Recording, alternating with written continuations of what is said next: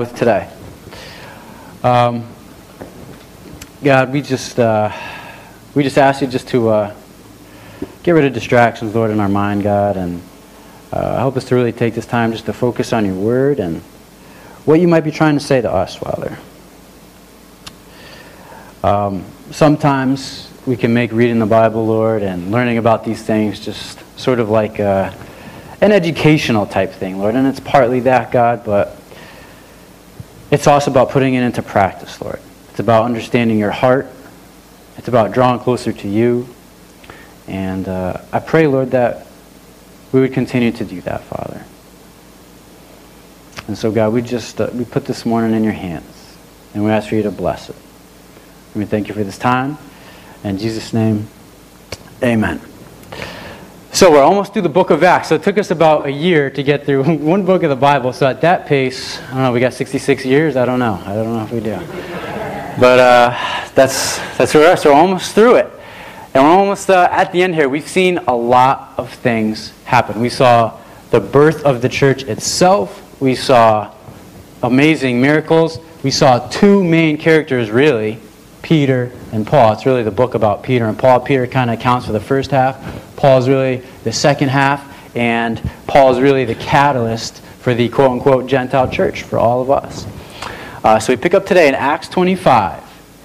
And we pick up through this kind of journey of faith that we're watching, at least through Paul's life right now. It's brought him to a lot of different places. Uh, he has really been for lack of a better term, really a rock star at times, where just crowds following him, uh, healing people, and just supernatural things taking place. And at other times, he's been shacked up in prison uh, next to another guy singing in the prison cell. It's just been quite the journey. Oh, the little man is here. That's not distracting at all, right? um, that's awesome, isn't it? You see your little one just coming to church in the back door. That's awesome. So, this journey of faith. And so, I, as I was uh, thinking about Paul and where he's at and what's going on with him, I just, you know, think of our life and just how we go through our journeys and the way things go. You know, one TV show that I like and I appreciate, I like to watch, and sometimes I make Julie watch it with me, is uh, Man vs. Wild. I just like that show. Man vs. Wild, Bear Grylls, he's in the woods and no matter what his surroundings are, he has to try and adapt to whatever the surroundings are. So he could be in the desert where he's like, I saw him drink his own urine, believe it or not, and like he was still okay. Or he could be uh, in frozen tundra and Mount Everest somewhere and surviving over there. And so you just see him through all these journeys. And the part that intrigues me is uh, kind of you know how smart he is and what he does, but just the survival techniques that he has to do at different stages of where he's at. And it's very similar for us in our lives as far as surviving and adapting to what God brings to our lives at different times. And like we talked about before, Paul has been, kind of been all over the place. And we certainly go all over the place. And the hope, the hope and the expectation is that our faith stays solid, it stays strong, and just our circumstances just kind of go. That's the hope. That's not always really what happens, though. And you know, since we're human, sometimes our faith is sometimes, whether we like to admit it or not, attached to our circumstances. And if things are riding pretty good, all of a sudden we're feeling pretty good about God and about Christianity and about religion. And, but then when they're not, sometimes we can kind of be doubting and thinking about, you know, what's really going on here, especially if we're getting squeezed pretty good. And one trait that we keep seeing in Paul that just like just jumps out to me, and I, I, it's just amazing. It's just continually at the forefront of my mind is this guy is just solid no matter what happens. No matter who's on his side, who's vouching for him, who's around, he's always solid where he needs to be.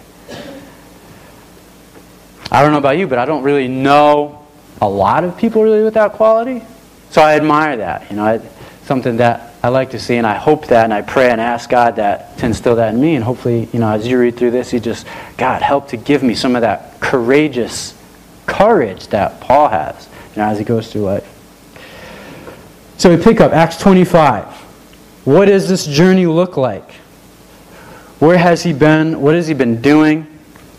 Basically, here's a really quick recap to put you sort of right where we're at right now. You can go back to the other one, that's okay. Basically, he is right now kind of reaping what he sowed. He's been sowing into the kingdom, and now he's kind of reaping for it uh, with people that are jealous, and ultimately, I believe, with Satan, because he just wants to be done with him. He wants to shut this guy up, um, and he doesn't want him around anymore. And so he, Paul has already been before the mob, and basically, he gave the whole speech and told them where he was coming from, and they said, We want to kill him, get rid of him. It got too ugly, too out of hand. So then the authorities, the police got involved. They kind of took Paul away, so then they put him before like the religious ruling council, and they tried to sort of uh, make amends, try to bridge some gaps there, and then maybe between the ruling council and the people, you know, kind of settle some things down. It got just as ugly with the religious leaders, and the cops had to take him out of there again. The cops at this time being Rome, right? That's the ruling authority. Last week, he was in front of the actual authorities, Rome itself. He was sitting there in front of them with the judge right there, this guy Felix, he was sitting right in front of him. The charges were brought before him. On the next slide there, his charges right, were basically that he was a troublemaker, causing riots, and Pax Romana the peace of Rome. That's Pax Rome. That's Rome. You don't bring trouble. You don't bring riots to Rome because they're trying to instill peace. He was a ringleader of a Nazarene sect, basically like sort of like a cult leader, barbaric cult leader. And he was going to do damage to the temple, which the Romans themselves built for the Jews. And so they really painted him as just this crazy religious lunatic who's looking to do damage. And so Paul basically confronts all the charges, proves how he's innocent, and turns the table. And then basically, how does the judge respond? What does he say? What does he do? He says, Well, I'm going to wait for this other guy to show up to make a final ruling. In that meantime, two years go by. Two years. I don't know about you, but I don't know. I might be getting a little bit worried after two months. Right? I might be getting a little bit of despair maybe after six months. After a year, I might be thinking, geez, what have I done? Is there like some kind of sin like I didn't take care of? Is God dealing with me right now? Like what is really going on? But he's there for two years. And so we pick up right at the end of that two years. And in that meantime, this guy Felix, the judge who's supposed to make a judgment call, a verdict, he's gone. And this other guy shows up. And so he brings Paul back in. So that's where we are. So chapter 25, verse 1. So it says, Three days after arriving in the province, Festus, the new judge now, who's going to hear Paul's case, went up from Caesarea to Jerusalem. So he didn't really waste any time. So three days, where the chief priests and Jewish leaders appeared before him and presented the charges against Paul. They urgently requested Festus, right? So the religious authorities, they urgently, urgently requested Festus as a favor to them to have Paul transferred to Jerusalem for they were preparing an ambush to kill him along the way. This wasn't the first time, this is actually like the third time now. There's a planned ambush to get rid of this guy. Festus answered, Paul is being held at Caesarea, and I myself am going there soon. Let some of your leaders come with me and press charges against the man there if he has done anything wrong. So after spending eight or ten days with them, he went down to Caesarea, and the next day he convened the court. So he brings it back in session and ordered that Paul be brought before him. When Paul appeared, the Jews who had come down from Jerusalem stood around him, bringing many serious charges against him, which they could not prove, which are basically more of the same thing. They're just kind of reiterating the case that they had. So it says in verse 8 Then Paul made his defense I have done nothing wrong against the law of the Jews, or against the temple, or against Caesar. And that's really his sticking point. He's sticking to that. Ultimately, at the end of the day, he wants justice. If I did something wrong and I broke the law, fine. I will die. Whatever the penalty is, I will pay it. But I want a fair trial. You know, I want justice to be done. I want the true facts to really come forward, and I don't want things manipulated and false witnesses and ultimately, uh, you know, a false verdict. I want things to really be put into perspective. So in verse 9, it says, Festus, wishing to do the Jews a favor, right? This is kind of a common theme. These guys are always trying to work together. These governors uh, in Rome are trying to work with the Jews just to kind of keep peace. And if they can kind of get rid of one guy and keep peace, you know, to them, it's a pretty good option. So he says, Are you willing to go up to Jerusalem and stand trial before me there on these charges? So Festus kind of caves in right to the deal because the deal was, Hey, listen, we'll take care of Paul. Just send him back here to us in Jerusalem, and we'll take care of him along the way. And so Festus apparently took them up on his offer. And he kind of phrased the question like, well, listen, do you want to go back to Jerusalem and just let them hear this one more time? Knowing full well that they're going to ambush him along the way. So he's kind of like, well, it's kind of shoving him right into there, trying to get him to go. So in verse 10 says, Paul answers. He says, I'm now standing before Caesar's court where I ought to be, where I ought to be tried. Right? He's getting tired of getting the runaround. I have not done any wrong to the Jews, as you yourself very well know. If, however, I am guilty of doing anything deserving death, I do not refuse to die. But if the charges brought against me by these Jews are not true, then no one has the right to hand me over to them. I appeal to Caesar. So, dramatic event. He's like, listen, I'm tired of the runaround. We all know what's going on. And this whole thing is going to continue to happen. And chances are, I'm sure Paul's no dummy, he's going to end up dead at some point. It's like, you know what? The only way I'm going to get a fair trial is if I go right to Caesar. And that's who I want to go talk to. So what does Festus do? In verse 12, after Festus had conferred with his council, he declared, You have appealed to Caesar, and to Caesar you will go. So he get his wish because he's a Roman citizen. He gets to go to see Caesar. So it says a few days later, after this whole ordeal, and as Paul appeals to Caesar, King Agrippa, and he's kind of like the head governor of the whole province, so kind of a bigwig. A few days later, King Agrippa and Bernice arrived at Caesarea to pay their respects to Festus. Since they were spending many days there, Festus discussed Paul's case with the king. He said, There's a man here whom Felix left as a prisoner, right? Felix was the guy, left him there. When I went to Jerusalem, the chief priests and elders of the Jews brought charges against him and asked that, be, that he be condemned. I told them that it is not the Roman custom to hand over any man before he has faced his accusers and has had an opportunity to defend himself against the chargers. When they came here with me, I did not delay the case, but convened the court the next day in order the man to be brought in. Says, When his accusers got up to speak, they did not charge him with any of the crimes that I had expected. Instead, they had come points they had some points of dispute with him about their own religion and about a dead man named Jesus who Paul claimed was alive. Right? So he's, he's kind of getting the story here. He's sort of understanding what's really going on. He says, I was at a loss how to investigate such matters, so I asked if he would be willing to go to Jerusalem and stand trial there on these charges. Notice how he left out, and they were going to ambush him. So in verse 21, when Paul made his appeal to be held over for the emperor's decision, I ordered him to be held until I could send him to Caesar. Says then Agrippa, pretty much intrigued by this whole thing, said to Festus, I would like to hear this man myself. He replied, Tomorrow you will hear him. And so next week, we get to hear what happens with Paul and Festus, right? That's your cliffhanger for next week. And you can cheat. You could read ahead and see what happens. Hopefully not like right now this morning, but maybe when you get home later today or some point this week. And it's interesting to see how God is using him, right? We said this is like a whole journey of faith, and God bringing him different places. And uh, it really looks pretty bleak, to be quite honest. I guess if you're sitting in Paul's sandals, doesn't really look that promising. You know, he's really by himself. We haven't really heard a whole lot. Like, whatever happened to the whole like church in Jerusalem, like with the elders, you know, and the apostles that were there? We don't really hear much about them really backing him and like being strong in his corner and really going to bat for him. So it's like, I don't know. Maybe that was happening. It's not written down, but maybe it wasn't. So it's kind of lonely.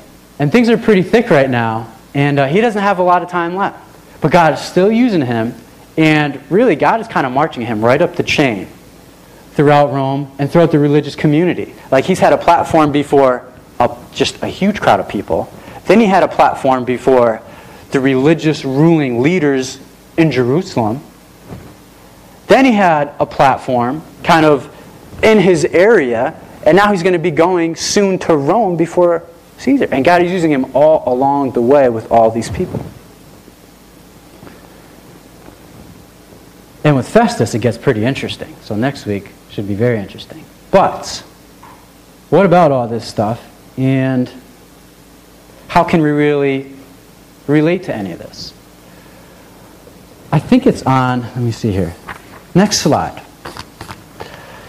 You might have seen this guy in the news. That's his wife, his kids. Okay? This, unfortunately, is a story that is strikingly, strikingly similar to what we've been reading about in Paul, where he's on trial, he's in court, and it's because of Jesus. So, Pastor Youssef, Nadarkhani, Pastor Youssef, Nadarkhani, he's in Iran. Okay? So, not too long ago, Iran let a couple of prisoners free, right? They want, they supposedly wandered over the border over there. They set them free. They came back. Great thing. This guy over here, he's a pastor, Christian pastor in Iran. In 2009, he was going to register his church. He's got a church over there, of like 400 people. Pretty good sized church. He's going to register his church, and uh, they take they took note of that. You know, this guy who supposedly was brought up Muslim, all of a sudden becomes a Christian. Now he's got a church, and he's registering it. Um, and basically, right now, he is facing the death penalty, facing the death penalty for apostasy. Because the rule is if, if you are a Muslim, and you convert to Christianity, you can, by their laws, be executed, be killed for that.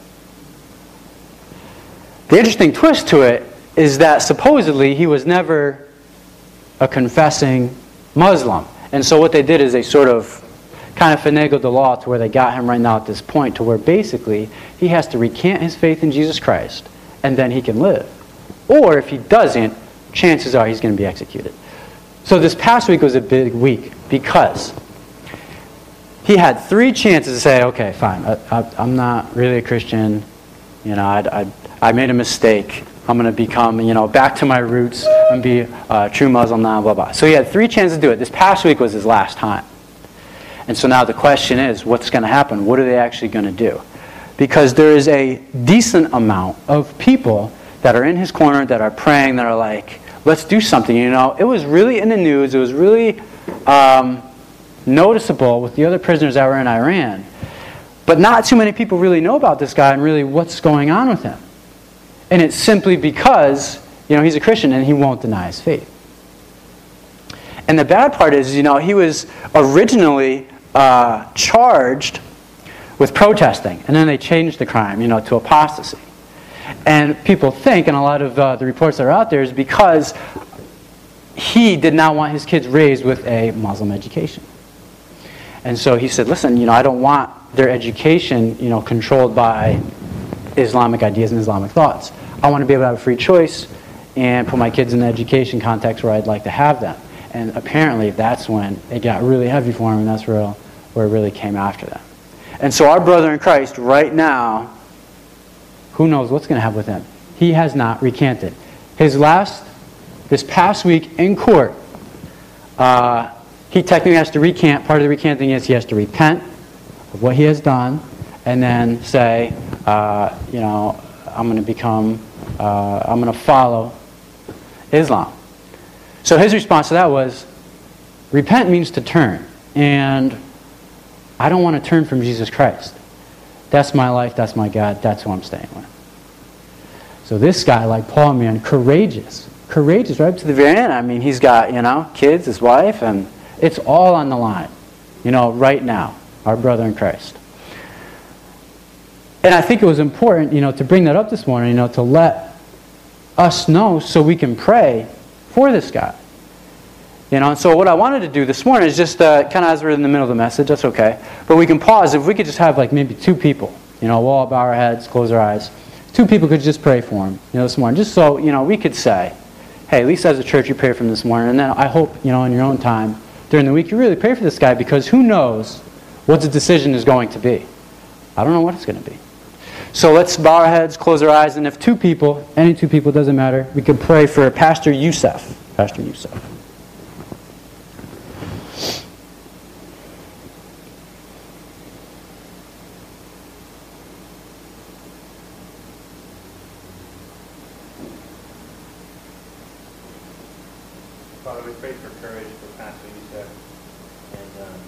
for his wife.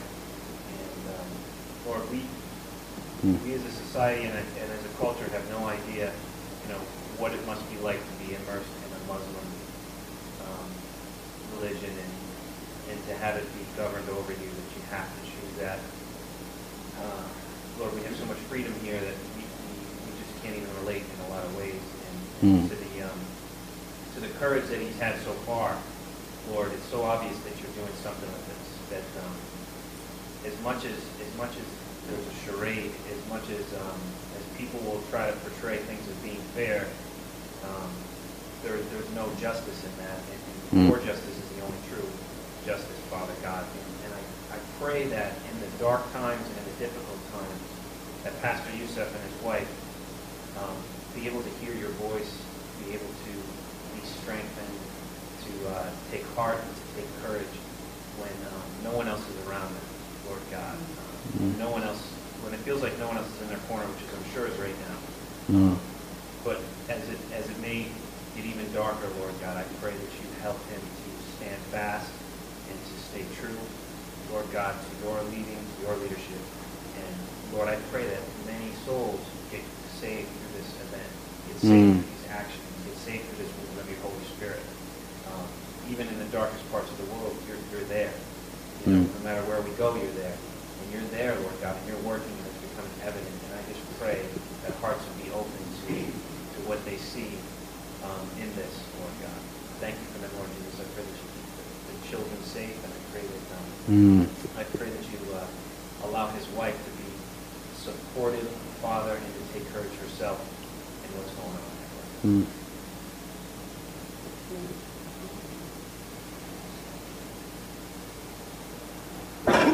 Pray that you raise up other uh, believers who are take leadership in the church it's unavailable.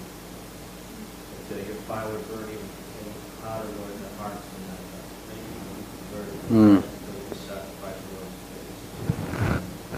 So we just pray for pressure, the world media, Lord. Uh, I pray, Lord, that uh, people in Iran would uh, plug into, into the world more, but see how wrong this is. Lord, I pray that you take the veil off the faces of young people, Lord, and to get encouraged. Mm. To uh, follow their desires they have in their hearts to find Jesus, find eternal life. And we pray, Lord, that we uh, uh, start a revival, Lord.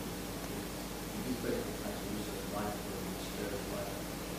You know, Lord, that he poured it out to you and we pray, Lord, mm.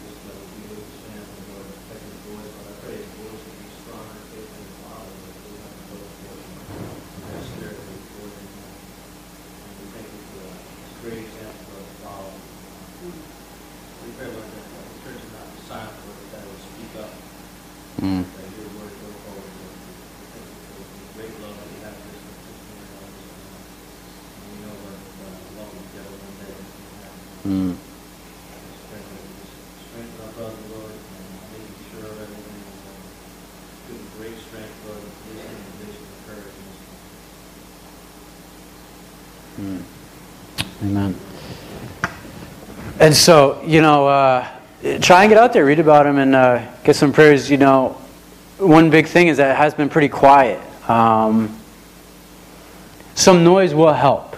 Uh, one article that I was reading was that um, I think it was back in the 80s.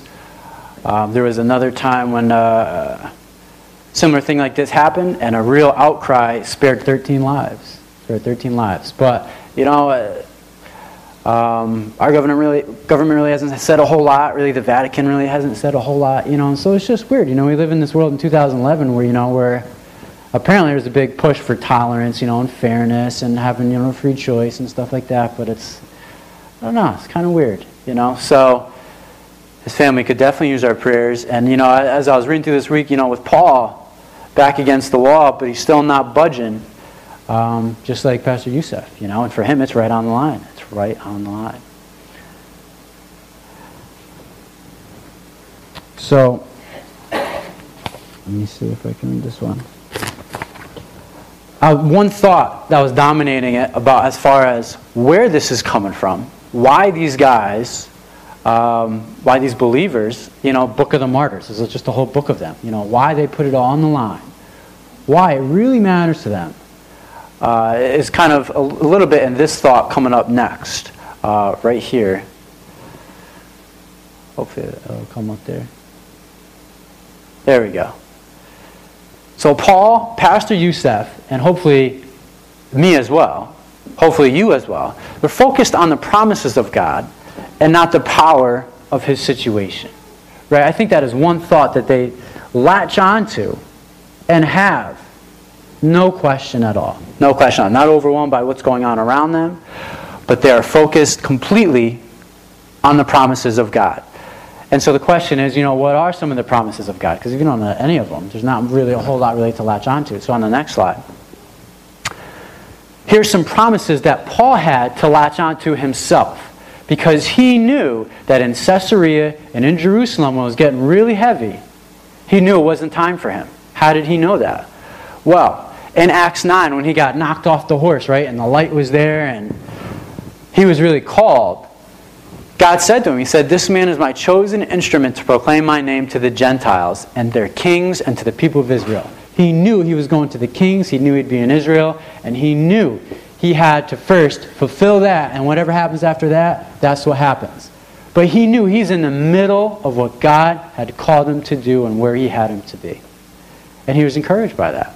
And in Acts 23, a couple of chapters back from where we are, where there was actually another ambush uh, for people to kill him once again, it says, The following night the Lord stood near Paul and said, Take courage. As you have testified about me in Jerusalem, so you must also testify in Rome. And so he knew, he said, God told me I got to talk before kings, I got to be, talk before people in Jerusalem, and he told me I'm going to Rome. And that's where I'm going. Right? And he held on to that. He knew the promises of God.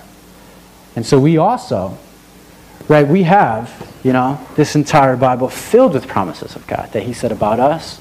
And uh, we need to know those. We need to know those. And kind of at the closing, we'll talk about what we can actually do with them and how they could actually help. Another thought about how this was helping Paul, right on the next slide there. So circumstances are not always what they seem, God has a way of using evil that was intended to hurt us, right? And so that was one of the prayers that somebody prayed out loud. God has a way of turning things that were intended by Satan to just destroy us. God is famous for that. And back in Genesis, which I think is on the next slide, this is what happened with Joseph and his brothers. Right? You remember the story of Joseph, and he had his brothers, and they you know, he had the dream, and he told them about the dream, and they didn't like it. They threw him in the pit. He got sold to slavery. He was in jail for a while, became second in command in Egypt. Then his brothers came back. You know, Joseph disguised himself and kind of put them through the ringer for a while, made them sweat it out.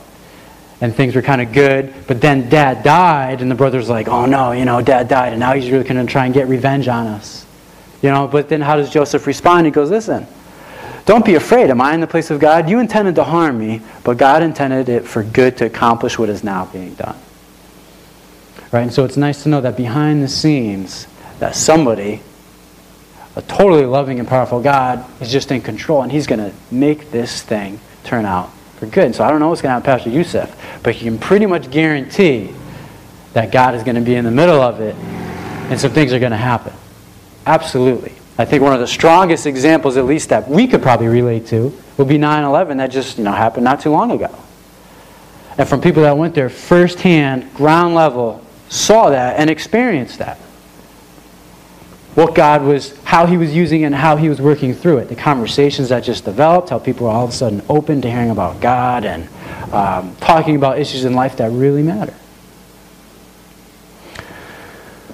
So, what I wanted to say is really, on the next slide here, is that God's promises and our faith, it is ideal when they come together and they combine.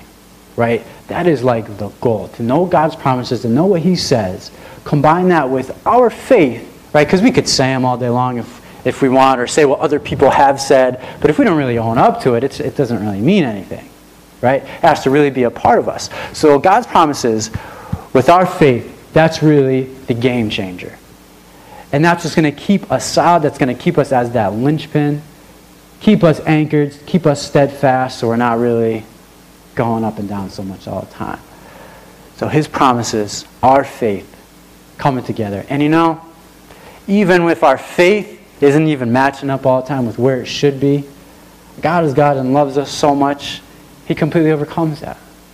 And we see that with evidence with Jesus in the Bible. When He was walking on the earth and in His ministry, one father came up to Him and he said, Jesus, you got to heal my son. He said, I believe you can do it. He said, but forgive me of my doubt, but you could, could you please heal him anyway? And of course, Jesus worked right, right with him and healed him right then and there. And so our faith, you know, it is that journey, you know, sometimes, but our loving Father will help us with that. So, being encouraged. On the next slide, what can we try and do to try and help with uh, getting those promises aligned with our faith? I just put down just a few kind of practical things. Um, one is I read Psalm 25 this week to help learn about some of God's promises and what His perspective really is. Psalm 25 is a great psalm. And it really helps put in perspective who's really in control, how He is in control, how He's holding us, and it's a really, really good place to be. And it's really encouraging, and I guarantee it'll help you. And you know, I would even recommend not just reading it, I said I put up there to learn it, you know, to actually have it be a part of you, really to let that one soak in. It's a really good one, really good psalm to just get part of the promises enveloped in there to get held on to, right? Because we want to know where are these promises? What has God really said? We know how He promised Paul, and He spoke with him individually. What did He say to us? It's through the Bible. Psalm 25 is a great example. Next one says when you start to feel overwhelmed or challenged this week, try and repeat part of this psalm out loud. You know, if something gets heavy this week, you get squeezed a little bit. Repeating part of that psalm, having it internalized, and actually saying it out loud and just praying it back to God is tremendous. And it's powerful. It's actually, you know, in action stuff. Um, you know, this week uh, I had to bring Julie, unfortunately, to the uh, emergency room on Thursday night, and she had a pretty complicated labor as it was, and, um, you know, it was pretty difficult.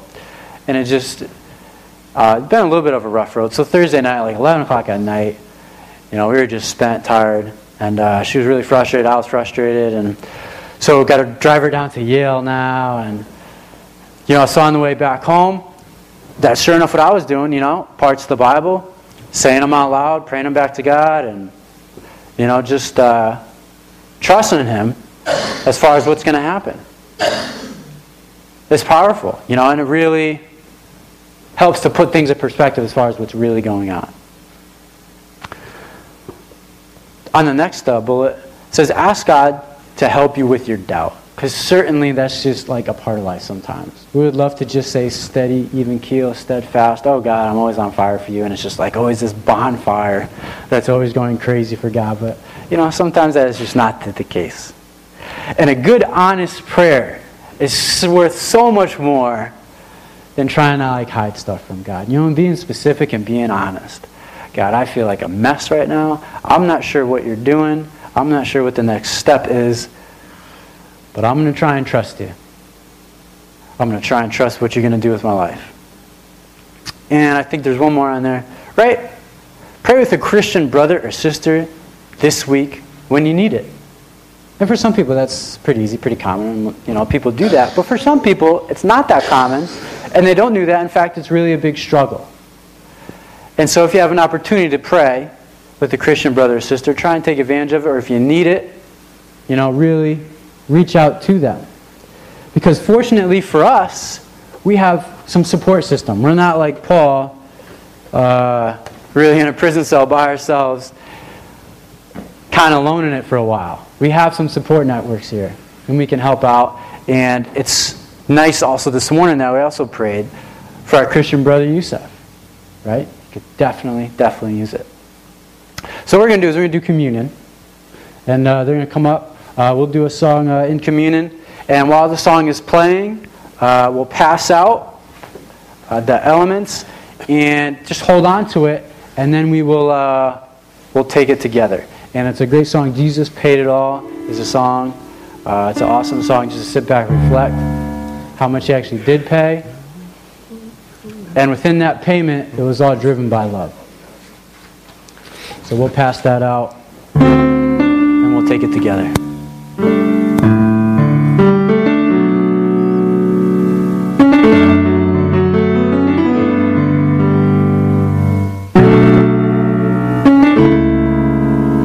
I hear the Savior say Thy strength indeed is small. Child of weakness, watch and pray. Find in me thine all in all.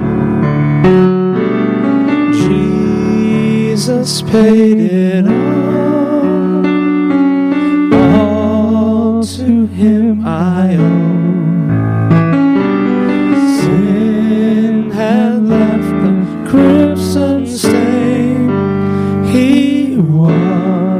Washed white as snow. Lord, now indeed I find thy power and thine alone can change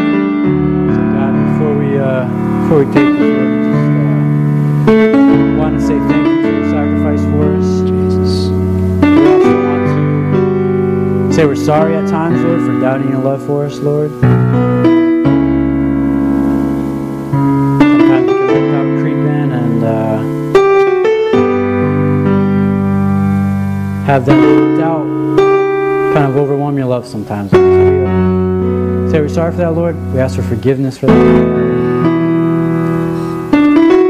Thank you for the price you paid, and we're really not going to know what it cost, like we said.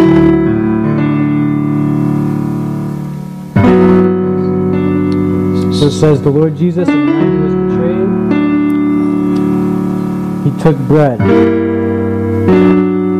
Had said, when he had given thanks, he broke it and said, This is my body, which is for you. Do this in remembrance of me. So we take it.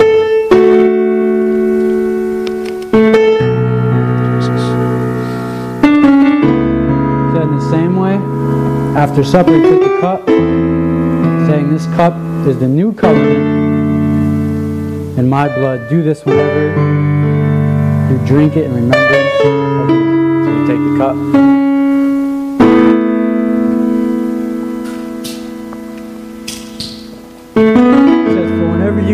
Bread and drink this cup, you proclaim the Lord's death until he comes, right? And that's why we do it. So people break it too because his body was broken, right? That's kind of like the fun sound, but that's what we do. It's a new covenant, right? That veil was torn in half. We have access to the Father through Jesus himself. When he sees us, he sees the blood of Christ. And so I think we'll uh, maybe close with one song and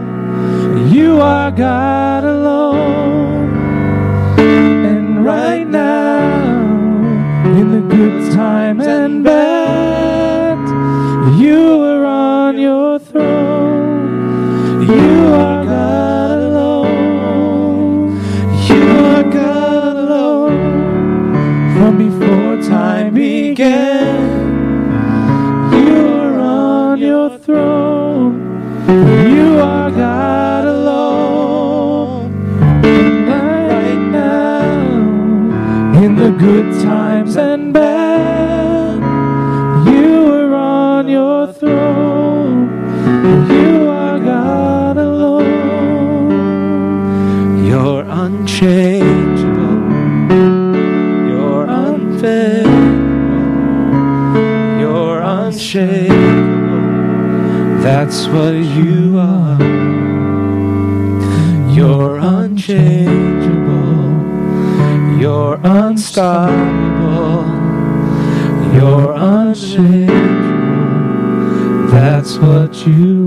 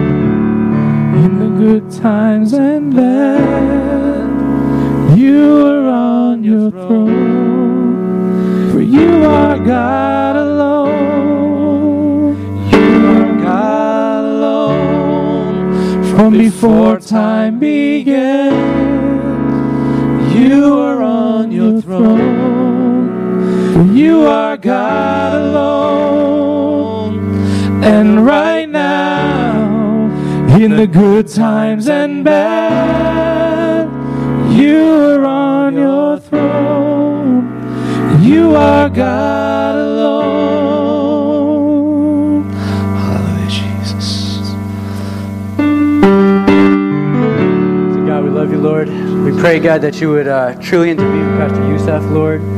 Pray the community, Lord, of uh, Christ followers throughout the globe, Lord. Just be praying for him, Lord, praying for his family, God. And we look for your hand in the middle of it, Lord.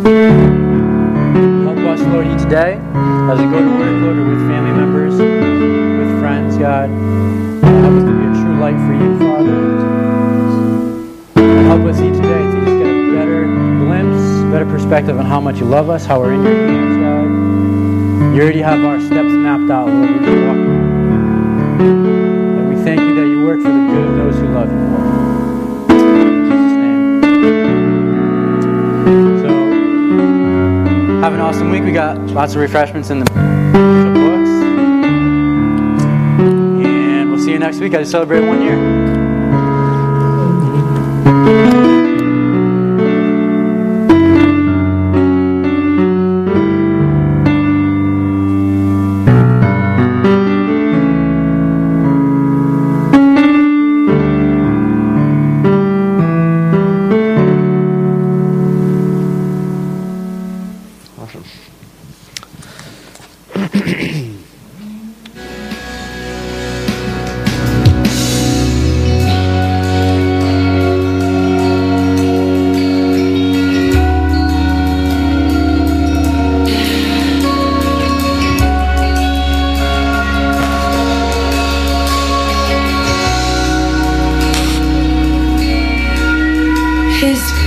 Presence.